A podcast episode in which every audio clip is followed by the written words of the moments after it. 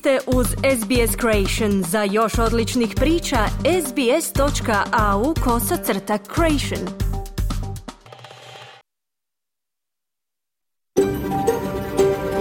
SBS, a world of difference. You're with SBS Croatian, on mobile, online and on radio.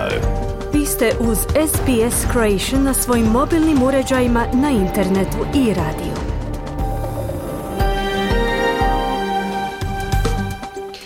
SBS odaje priznanje tradicionalnim vlasnicima zemlje s koje danas emitiramo program na hrvatskom jeziku. Ovim izražavamo poštovanje prema narodu Vurundžeri Vojvurung, pripadnicima nacije Kulin i njihovim bivšim i sadašnjim starješinama. Također odajemo priznanje tradicionalnim vlasnicima zemlje iz svih aboriđinskih naroda i naroda s otoka u Torresovom tjesnacu, na čijoj zemlji slušate naš program. Dobar dan, ponedjeljak je 22. siječnja, 11. sati. Moje ime je Ana Solomon i pozivam vas da nam se pridružite u jednosatnom pregledu vijesti i aktualnih tema iz Australije, Hrvatske i ostatka svijeta. Na ovogodišnjem tehnološkom sajmu Udruženja potrošačke tehnologije u Las Vegasu predstavljene su inovacije koje, potpomognute umjetnom inteligencijom, pomažu u ranom otkrivanju različitih bolesti, poput dijabetesa tipa 2 i srčanog udara. Danas govorimo i o fleksibilnim radnim aranžmanima i radu od kuće, koji, kako se čini, stvaraju brojne probleme kako za poslodavce, tako i za zaposlenike. Vijesti iz Hrvatske danas donosi Siniša Bogdanić. Izdvajamo da počinje bijeli štrajk sudaca i državnih odvjetnika. Suci će rješavati samo hitne slučajeve poput istražnih zatvora, privođenja i predmeta u kojima se mora neodgodivo odlučiti o interesu djeteta. A vijesti iz sporta donosi Željko Kovačević. Izdvajamo da su se rukometaši vjerojatno oprostili od daljnjeg natjecanja na Europskom prvenstvu u Njemačkoj. Prije najavljenih tema i izvješća iz Hrvatske, poslušajte vijesti iz zemlje i svijeta.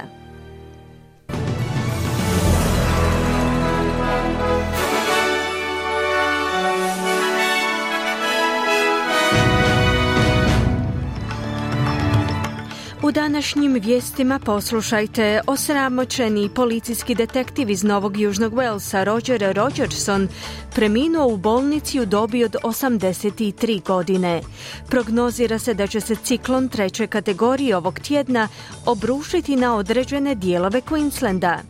I kandidat republikanaca za predsjednika Sjedinjenih Američkih Država i guverner Floride Ron DeSantis objavio odluku o povlačenju iz predizborne kampanje.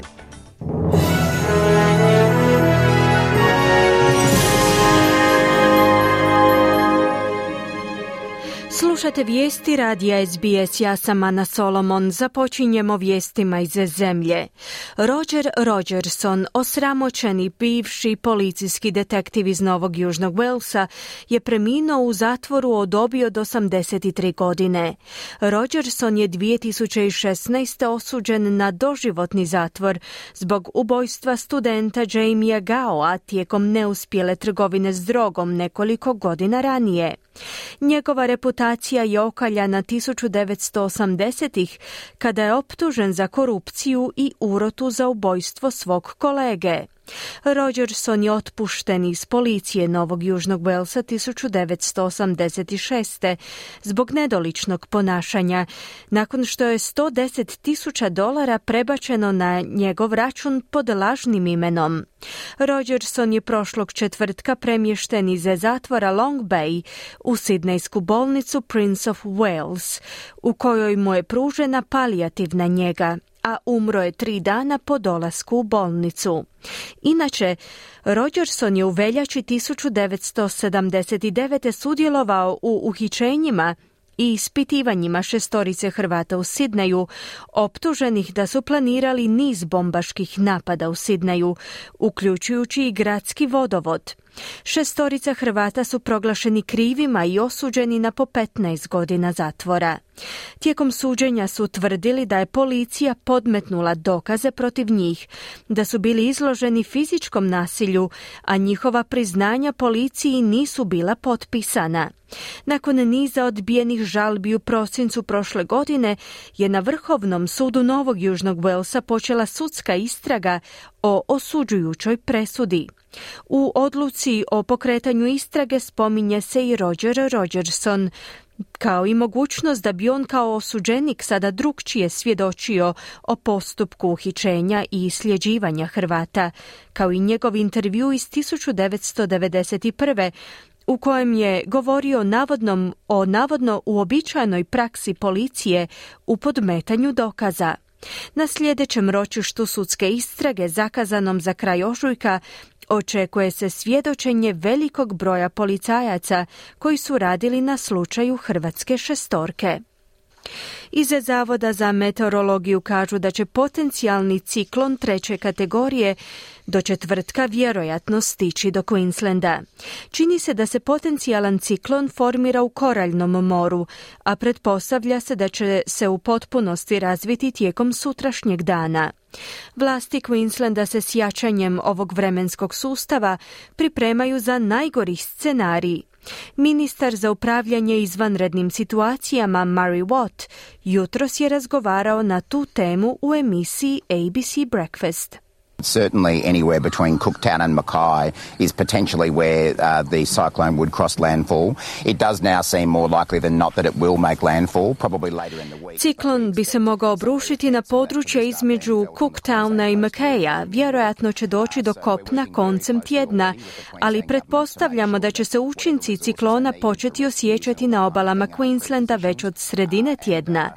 Blisko surađujemo s vladom Queenslanda kako bismo osigurali sve potrebne resurse za spašavanje, izjavio je ministar Watt.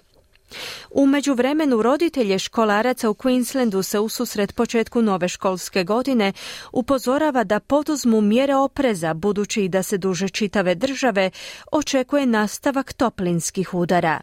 Vlasti sugeriraju da roditelji porazgovaraju sa svojom djecom o tome kako se ohladiti i hidrirati. Pretpostavlja se da će dijelovi ove savezne države dosegnuti visoke temperature u niskim 40-ima u unutrašnjosti i srednjih do visokih 30-ih na jugoistoku. Iz Zavoda za meteorologiju su također izdali upozorenje o ekstremnim vrućinama za sjeverozapadni okrug Južne Australije. Novi podaci Australske zaklade za očuvanje prirode ukazuju na činjenicu da je 2023. godine na australski popis ugroženih vrsta dodan rekordan broj biljaka, životinja i ekosustava. Dodatne 144 vrste je lani dodano na popis, uključujući žabe, ribe, ptice i gmazove, što, kako tvrde u zakladi, odražava zaostatak uvrštavanja na popis, ali i dugotrajnu neaktivnost. Aktivistkinja za zaštitu prirode Peter Bulling kaže da je jedinstvenoj australskoj bioraznolikosti potrebna hitna skrb. Ona želi svjedočiti promjenama nacionalnih zakona o zaštiti okoliša koji bi se uhvatili u koštac s uništavanjem staništa.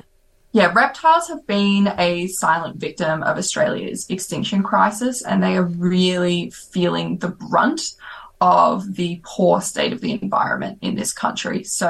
Gmazovi su tiha žrtva australske krize izumiranja i oni doista osjećaju najveći teret nedovoljne brige o okolišu u ovoj zemlji.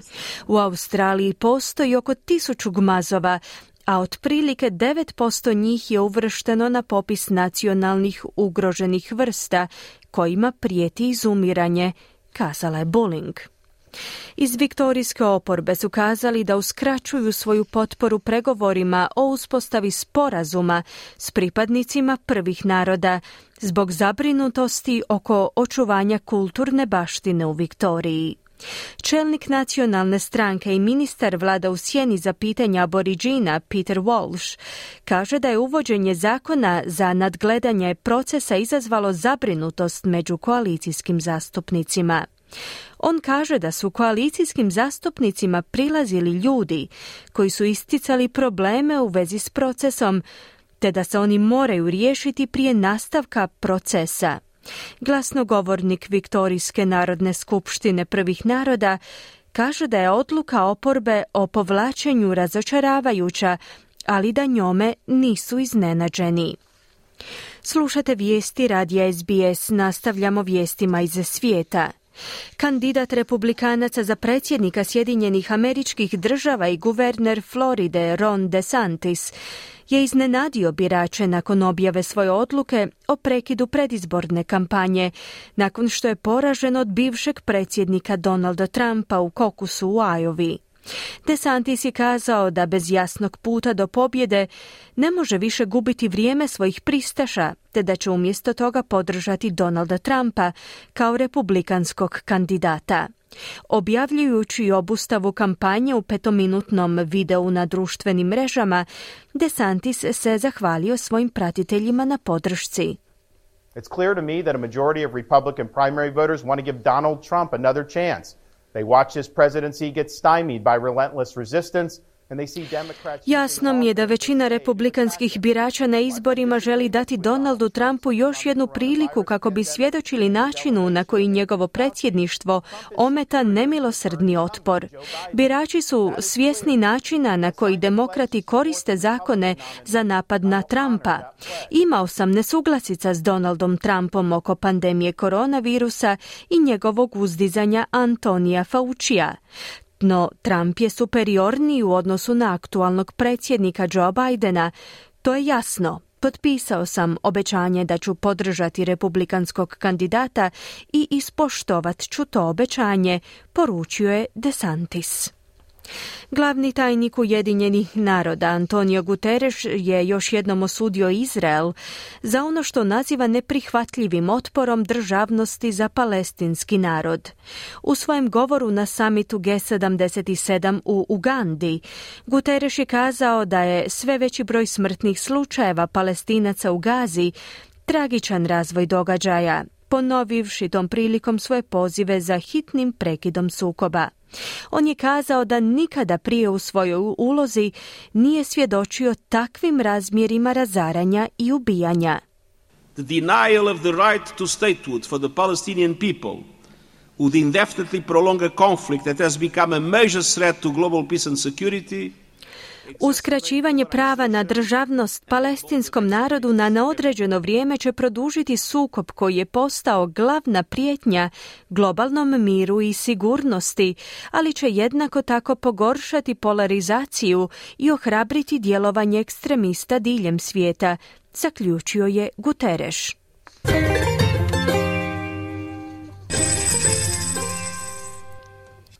Danas jedan australski dolar vrijedi 0,66 američkih dolara, 0,61 euro te 0,52 britanske funte.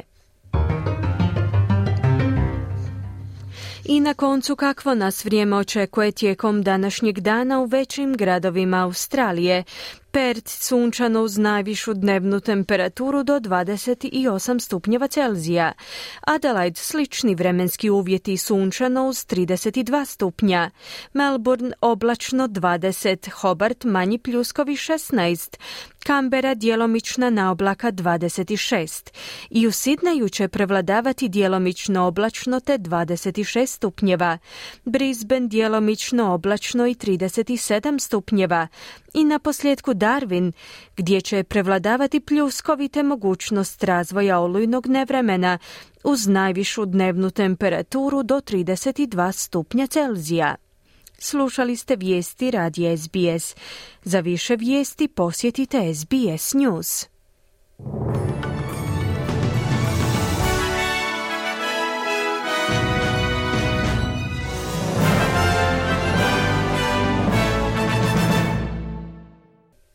Vi ste uz SBS na hrvatskom jeziku, ja sam Ana Solomon. Okrećemo se sada hrvatskim temama, evo što danas možete čuti. Počinje bijeli štrajk sudaca i državnih odvjetnika. Suci će rješavati samo hitne slučajeve poput istražnih zatvora, privođenja i predmeta u kojima se mora neodgodivo odlučiti o interesu djeteta. Sve oporbene stranke podržavaju suce, premijer Plenković im odgovara, možete štrajkati i 10 godina. U Zagreb je stigla nova veleposlanica Sjedinjenih Država, Natalie Reyes. Više u izvješću Siniše Bogdanića.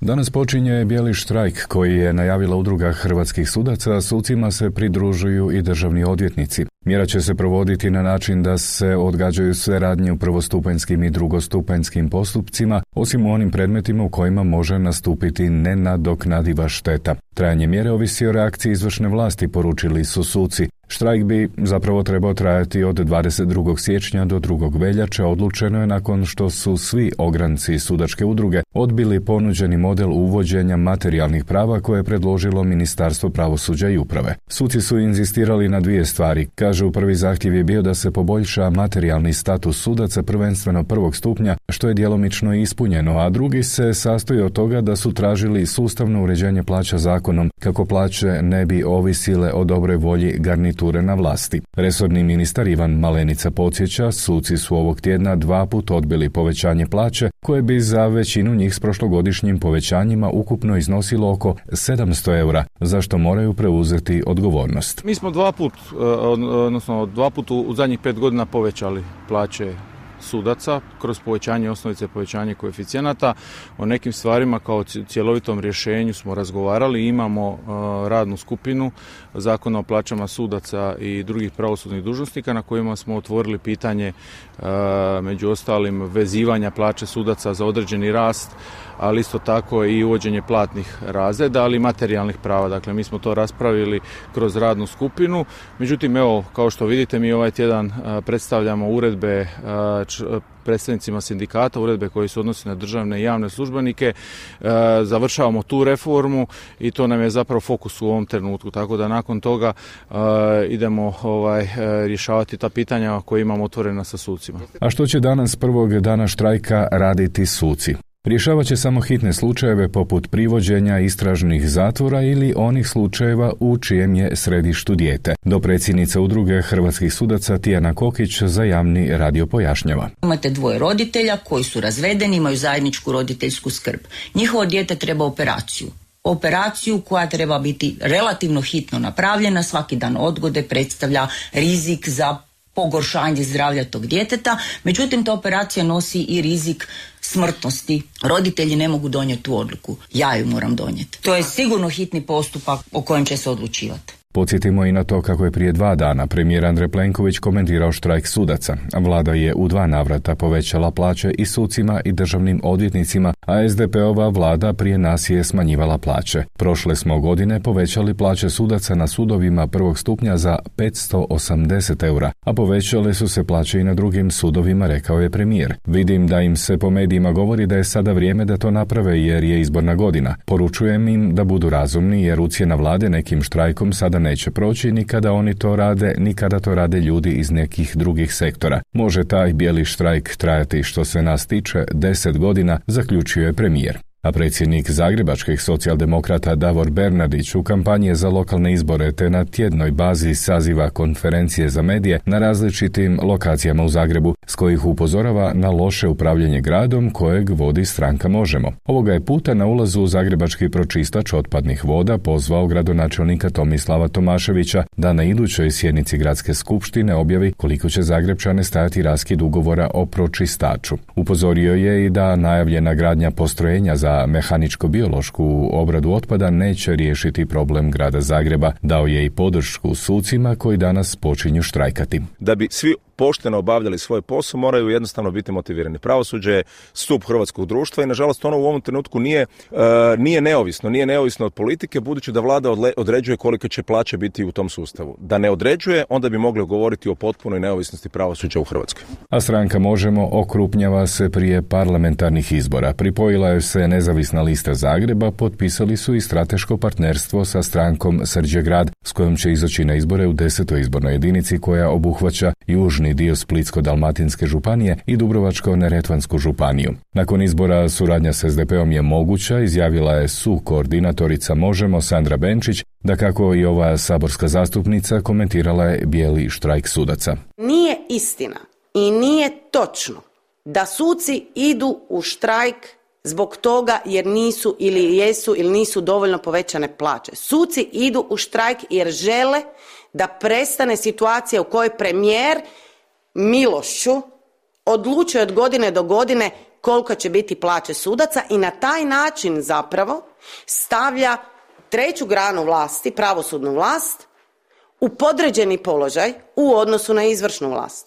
Još nam ostaje za čuti što štrajku sudaca misli SDP-ov Peđa Grbin, koji se referirao na intervju predsjednika Vrhovnog suda Radovana Dobronića. Danas je predsjednik Vrhovnog suda u intervju kojeg je dao iznio neke podatke koji su u stvari zapanjujući, pa čak mogu reći zastrašujući, a to je da predsjednik vlade preko pola godine nema vremena za njega. Dakle, predsjednik vlade preko pola godine nema vremena za predsjednika Vrhovnog suda da bi razgovarali o problemima hrvatskom pravosuđu koji ne uključuju samo štrajk, već i brojne druge stvari kao što je beskonačno vođenje sudskih postupaka. A hoće li liječnici u štrajk? Hrvatski liječnički sindikat priopćio je da od Ministarstva zdravstva nije dobio novi prijedlog koeficijenata, te da je glavni odbor HLS-a donio jednoglasnu odluku početi s pripremama za sindikalne aktivnosti zbog, kako kažu, zaštite liječnika i statusa struke. Predsjednica Hrvatskog liječničkog sindikata Renata Čulinović-Čajić priopćila je da je sindikat, kao jedina liječnička organizacija koja ima mandat organizirati sindikalne akcije, dužna prema svojim članovima i članicama organizirati sve potrebno kako bi zaštitio liječnike i profesiju. Očekujemo korektan prijedlog ministarstva kojim će se liječnicima omogućiti nesmetani rad i zaštitu zdravlja hrvatskih građana. Nakon javnog predstavljanja koeficijenata imamo rok od 14 dana za iznošenje svojih primjedbi i prijedloga, te ćemo u suglasju sa članstvom sindikata donijeti odluku o daljnjim akcijama, dodala je Čulinović-Čajić. Kako smo na početku ovog javljanja rekli da će vlada danas predstaviti prijedlog uredbe o koeficijentima, u sutrašnjem javljanju ćemo vjerojatno nešto znati i o tome jesu li liječnici korak bliže štrajku.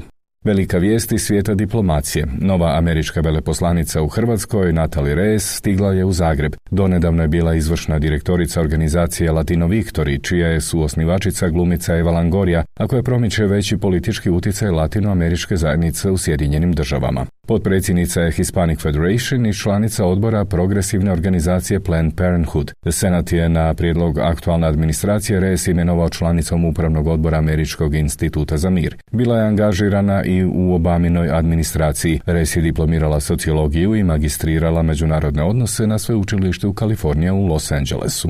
Za danas toliko o aktualnostima iz Hrvatske. Iz Zagreba za SBS, Siniša Bogdanić.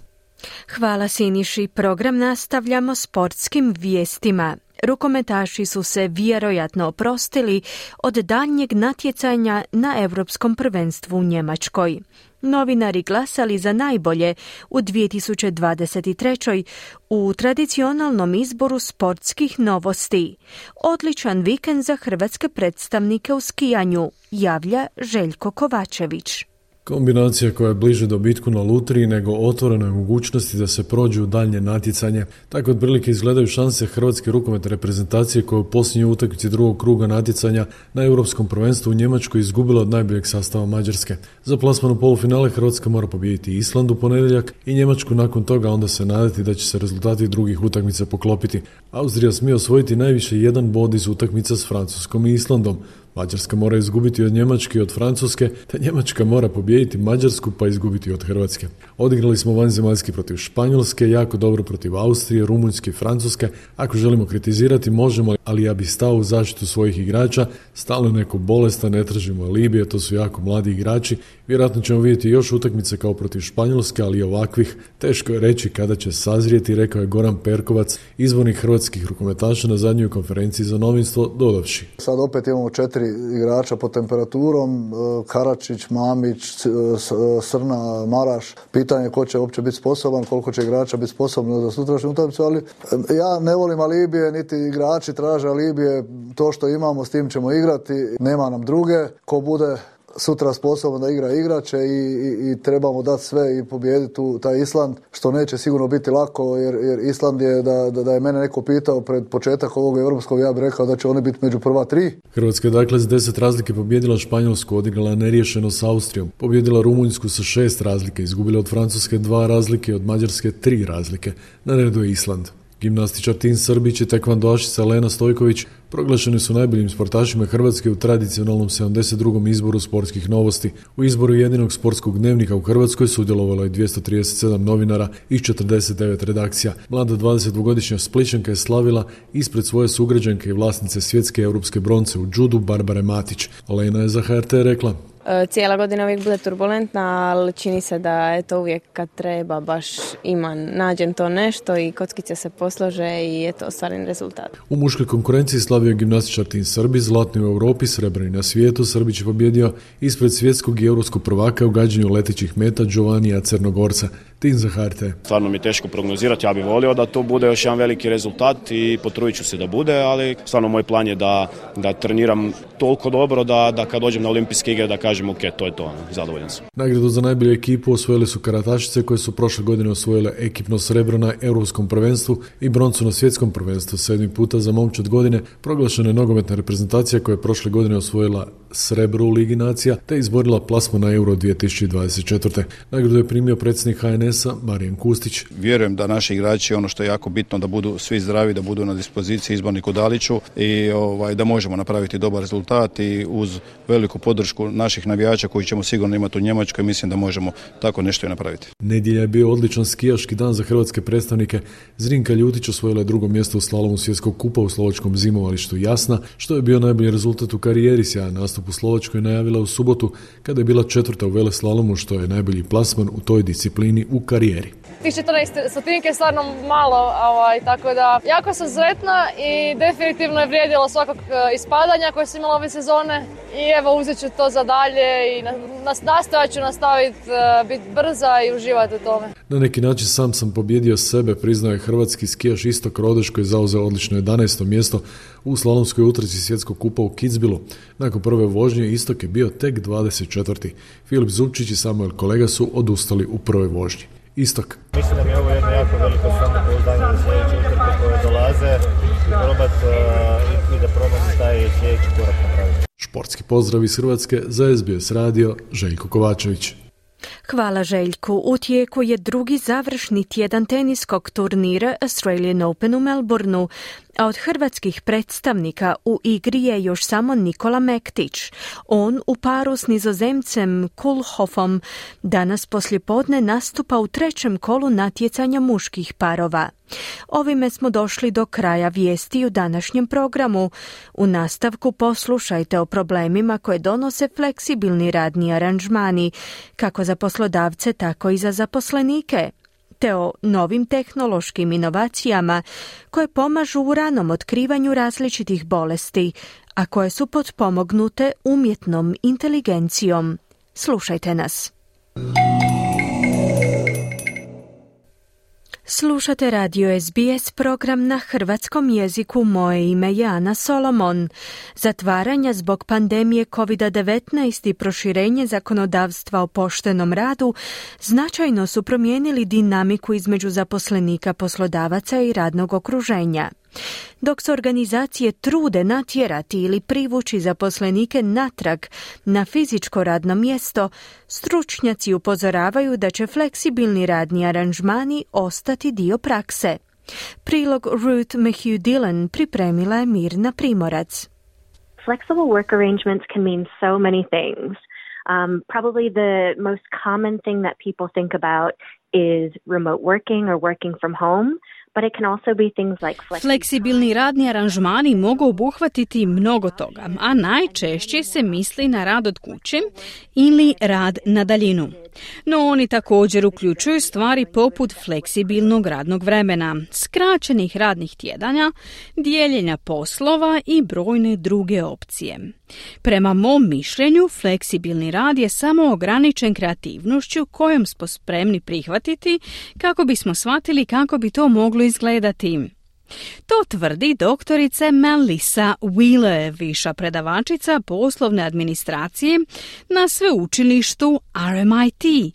Ona ističe da je revolucija u fleksibilnom i hibridnom radu već bila u tijeku prije 2020. godine, ali su zatvaranja zbog COVID-19 oslobodili njen puni potencijal. Sada tvrdi da će se poslodavci koji se ne prilagode suočiti sa egzodusom zaposlenika koji traže fleksibilnije radne aranžmane. People prove that they could do the work remotely and they could deliver what they were being asked to do even without being there. And so ljudi su dokazali da mogu obavljati posao na daljinu i ispunjavati postavljene zadatke čak i bez fizičke uredske prisutnosti. Stoga smatram da su stekli određena očekivanja. Ako sam se dokazao ili dokazala i mogu to raditi, onda bih trebao ili trebala imati koristi, poput smanjenih troškova prijevoza ili mogućnosti da pokupim djecu iz škole ili vrtića, dodala je Wheeler. Ona tvrdi da fleksibilnost izjednačava uvjete za ljude s različitim potrebama diljem zemlje, uključujući njegovatelje, osobe s invaliditetom, ljude iz ruralnih i regionalnih zajednica, te roditelje. Docent menadžmenta na sveučilištu Swinburne John Hopkins dodaje da fleksibilni radni aranžmani također donose koristi poslodavcima. I think for organizations it may offer them an ability to widen the talent pool and recruit employees from outside of. Za organizacije to može značiti mogućnost proširenja bazena talenata i zapošljavanje ljudi izvan uobičajenog područja regrutiranja, kazao je Hopkins. On tvrdi da su dani putovanja na posao 5 dana u tjednu prošlost. Ističe da za puno radnika nije održivo raditi od kuće puno radno vrijeme, ali ističe različite prilagodbe koje su transformirale posao za preostalih 70% ljudi kao što je 4-dnevni radni tjedan. One of the real strengths and advantages of the 4-day week is it's a flexible work arrangement which can be adopted by frontline workers. So it isn't just. Jedna od stvarnih prednosti 4-dnevnog radnog tjedna je fleksibilan radni aranžman koji se može primijeniti na radnike na prvoj liniji. Dakle, nije rezerviran samo za one koji već imaju fleksibilne aranžmane, poput znanstvenika ili uredskih radnih mjesta. Već se 4-dnevni radni tjedan može primijeniti i u mnogim drugim okruženjima, kao što su Bunnings i IKEA, koji ga trenutno testiraju, dodaje Hopkins. Michelle O'Neill je predsjednica Australskog vijeća sindikata. Ona kaže da su se sindikati borili za veću radnu fleksibilnost i prije pandemije. Ona ističe promjene u zakonu o poštenom radu koje su stupile na snagu u lipnju 2023. godine kao pobjedu za radnike koji traže fleksibilne radne aranžmane. In the past they only had the right to request it. Now they've got a right to request flexible work. But the employer has an obligation. So the employer has an obligation to either provide those arrangements. Ranije su imali samo pravo zatražiti fleksibilan rad. Sada to pravo imaju i dalje, ali poslodavac sada ima obvezu. Dakle, poslodavac mora osigurati te aranžmane ili dati razloge zašto nije razumno za njihovo poslovanje imati takve aranžmane za radnike. Ako se radniku uskrate razumni fleksibilni radni aranžmani, oni mogu podnijeti žalbu povjerenstvu za pošten rad, kazala je O'Neill. Jessica Tinsley je direktorica odnosa na radu u Australskoj komori trgovine i industrije. Izražava zabrinutost da prošireni zakoni dovode do skupnih i zastrašujućih postupaka pred povjerenstvom za pošten rad. From our perspective, the key issue is a one size fits all. So we really need to move away from a one-size-fits-all where employees, and we're seeing this increasingly, employees pushing for a universal right to work from home, and we're seeing these more and more in enterprise. S našeg stajališta ključno je pitanje je li jedna praksa odgovara svima. Moramo se zaista udaljiti od takvog pristupa. Povećava se zahtjev zaposlenika za univerzalnim pravom rada od kuće, a to sve više vidimo u kolektivnim ugovorima.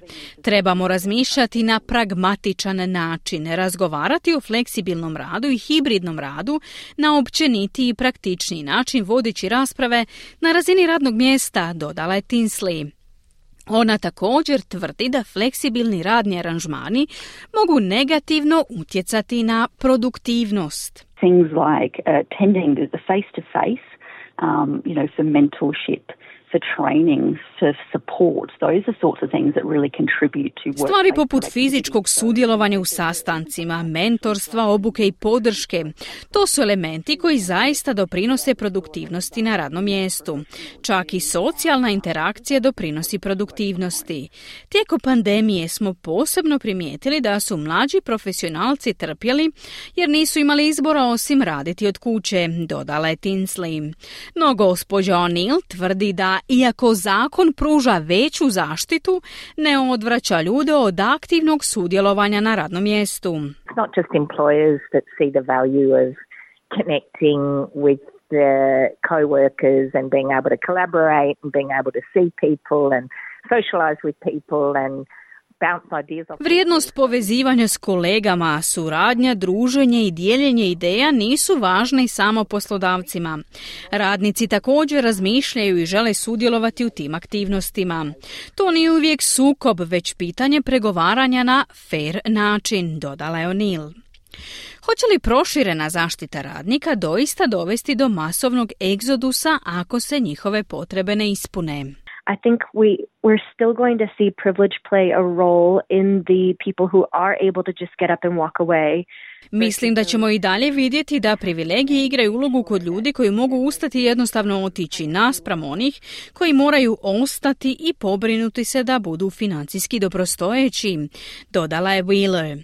Ali dr. John Hopkins je optimističan da je novo doba počelo i navodi da je tek na početku. I think since the pandemic companies are much more willing to try these things, and I think that employees are much more comfortable asking for these things. So it's quite an exciting time. Mislim da su tvrtke puno spremnije isprobavati novije stvari od pandemije, a zaposlenici su mnogo sigurniji u traženju tih promjena.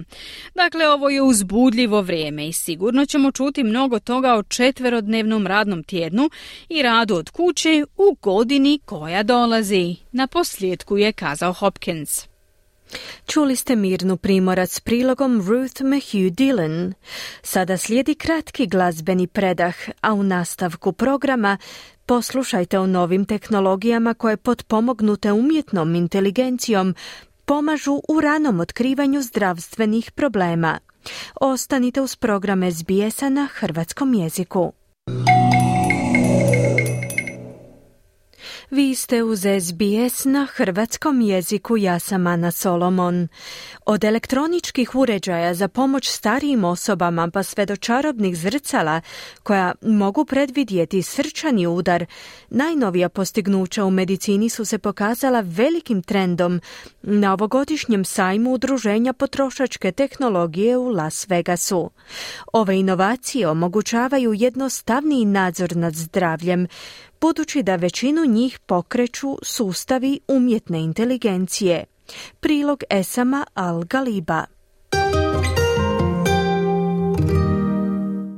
S godinama često dolaze i kronična oboljenja, ali i usamljenost, no na tehnološkom sajmu Udruženja potrošačke tehnologije, održanom početkom siječnja u američkom Las Vegasu, na Samsungovom štandu su se mogli vidjeti elektronički uređaji koji starijim osobama pomažu živjeti zdravije, ali i dulje vrijeme neovisni o drugima. Radi se o inovaciji koja je plod suradnje između ovog tehnološkog diva i Američke udruge umirovljenika. Na sajmu su se također mogli vidjeti takozvani pametni kreveti s ugrađenim sigurnosnim ogradama i skrivenom tehnologijom poput funkcije protiv hrkanja te biometrijskih senzora za praćenje zdravstvenih parametara. Osim toga, jedna od inovacija se odnosi na zahodsku dasku koja prati otkucaje srca i količinu kisika u krvi. Očekivano, sustavi umjetne inteligencije su ugrađeni u nekolicinu izloženih uređaja, uključujući jednu vrlo posebnu vagu. Joanne Jenkins je direktorica Američke udruge umirovljenika. Ona kaže sljedeće. We have a device that you can stand on that works much like a weight scale.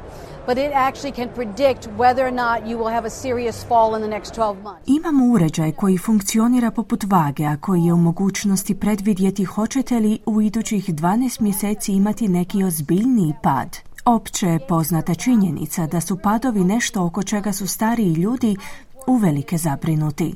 Tako da ovaj uređaj na jednostavan način može procijeniti njihovu ravnotežu, a što ljudima može pomoći u boljem razumijevanju važnosti tjelesnih vježbi za održavanje ravnoteže. Neki ljudi bi pak mogli odlučiti izbaciti tepih iz kuće, budući da su tepisi jedan od mnogobrojnih uzročnika padova kod starijih osoba, pojašnjava Jenkins. U Američkoj udruzi umirovljenika procjenjuju da tržište tehnoloških dostignuća za pomoć starijim osobama samo u Sjedinjenim Državama godišnje ostvaruje $12 trilijuna s izglednim porastom potražnje.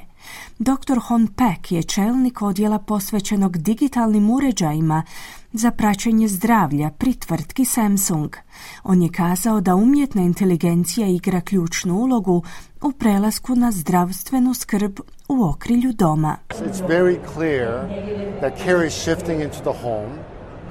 And technology, whether it's Gen AI, whether it's devices, but really powered by the data, is what's going to be needed. Očito je da se njega sve više odvija u okrilju doma i tehnologija, bilo da se radi o sustavima umjetne inteligencije ili nekom drugom objektu koji se oslanja na razmjenu podataka, će biti potrebna za rješavanje problema sve starijeg stanovništva, koje će se sve više oslanjati na te sustave.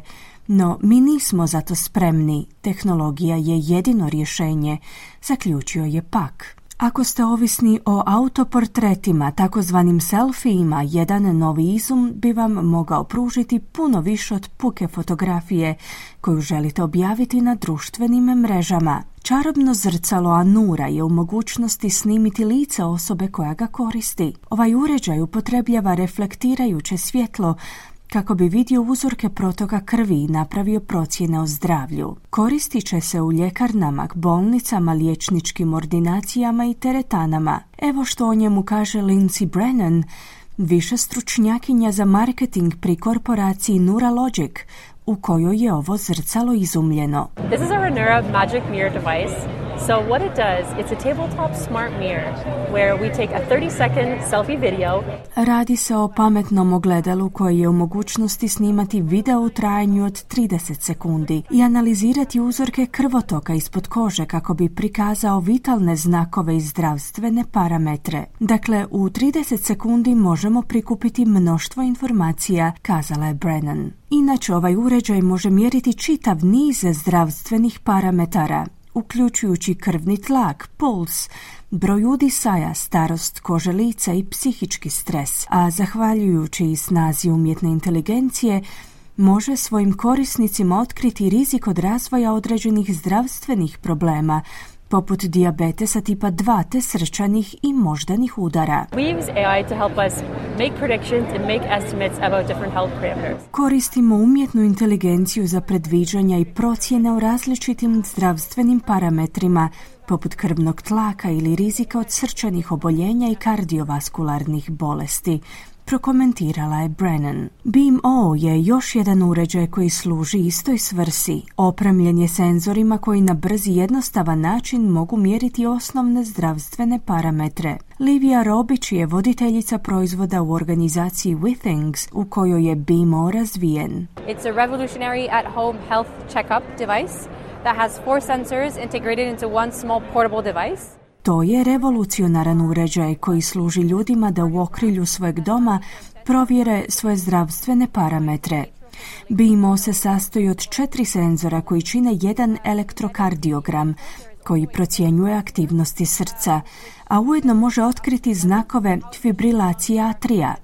U elektrodu je ugrađeni pulsni oksimetar koji može mjeriti razinu kisika u krvi, dakle učinkovitost vaših pluća u prijenosu kisika iz pluća u krvotok, izjavila je Robić. Izumljen je i digitalni stetoskop. So it's a digital stethoscope that you can place on your body to listen to your heart and lung sounds. Njega možete postaviti na tijelo kako biste slušali srce i pluća. Možete koristiti slušalice, a snimku možete uživo prenositi svom liječniku prilikom telefonskog zdravstvenog termina. I na koncu tu je i beskontaktni termometar koji u tek nekoliko sekundi skeniranjem čela može izmjeriti tjelesnu temperaturu, navodi Robić. Izumljen je i nosivi uređaj za fitness u obliku prstena koji je prozvan Ivy, a koji je namijenjen isključivo ženama. Stacy Salvi, potpredsjednica strateškog odjela za upravljanje proizvodom pri tvrtki Movano Health,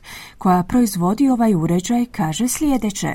We decided to make the product for women because when we were examining the need state in healthcare in general and looking at wearables, we realized pretty quickly that there wasn't anything designed with women in mind from the outset. Odlučili smo izraditi proizvod za žene jer smo prilikom ispitivanja potreba u zdravstvenoj skrbi i nosive opreme vrlo brzo shvatili da ne postoji niti jedan uređaj dizajniran isključivo za žene. Imajući tu spoznaju na umu, željeli smo to promijeniti, naglašava Salvi. Uređaj Ivy koristi umjetnu inteligenciju kako bi objedinio sve prikupljene informacije temeljem kojih uočava uzorke i informira korisnice o tome zašto se osjećaju na određeni način i što mogu učiniti da se osjećaju bolje. AI is an important part of the EV Ring experience. As we take data in, so whether that's menstrual cycle, mood and energy. Umjetna inteligencija je važan dio ovog uređaja prilikom prikupljanja podataka, bilo da se radi o menstrualnom ciklusu, raspoloženju ili energetskom stanju. U pozadini koristimo umjetnu inteligenciju i kombiniramo prikupljene informacije s pasivno prikupljenim podacima kao što su aktivnost, spavanja i zdravlje srca kako bismo pružili ženama koje ga koriste doista korisne uvide u to kako u boljoj mjeri mogu razumjeti svoje tijelo, naposljetku dodaje Salvi. Ovogodišnji sajam Udruženja potrošačke tehnologije je tek nagovještaj budućnosti tehnoloških rješenja u području zdravstva. Sa sve većom prisutnošću umjetne inteligencije možemo očekivati još više inovativnih načina za praćenje i preuzimanje kontrole nad našim zdravljem, te vođenje zdravijeg i sretnijeg života. Prilogom Esama Al-Galiba približili smo se kraju današnjeg programa. Ostaje nam dovoljno vremena za kratki podsjetnik na vijesti dana.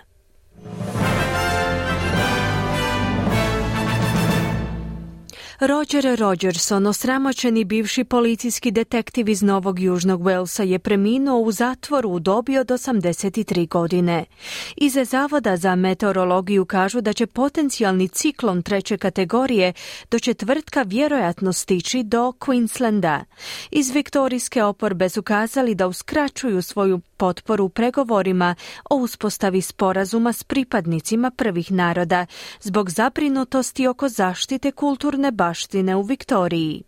Kandidat republikanaca za predsjednika Sjedinjenih Država i guverner Floride Ron DeSantis je iznenadio birače nakon objave svoje odluke o prekidu predizborne kampanje, nakon što je poražen od bivšeg predsjednika Donalda Trumpa u kokusu u Iowi. I u Hrvatskoj počinje štrajk sudaca i državnih odvjetnika. Suci će rješavati samo hitne slučajeve poput istražnih zatvora, privođenja i predmeta u kojima se mora neodgodivo odlučiti o interesu djeteta.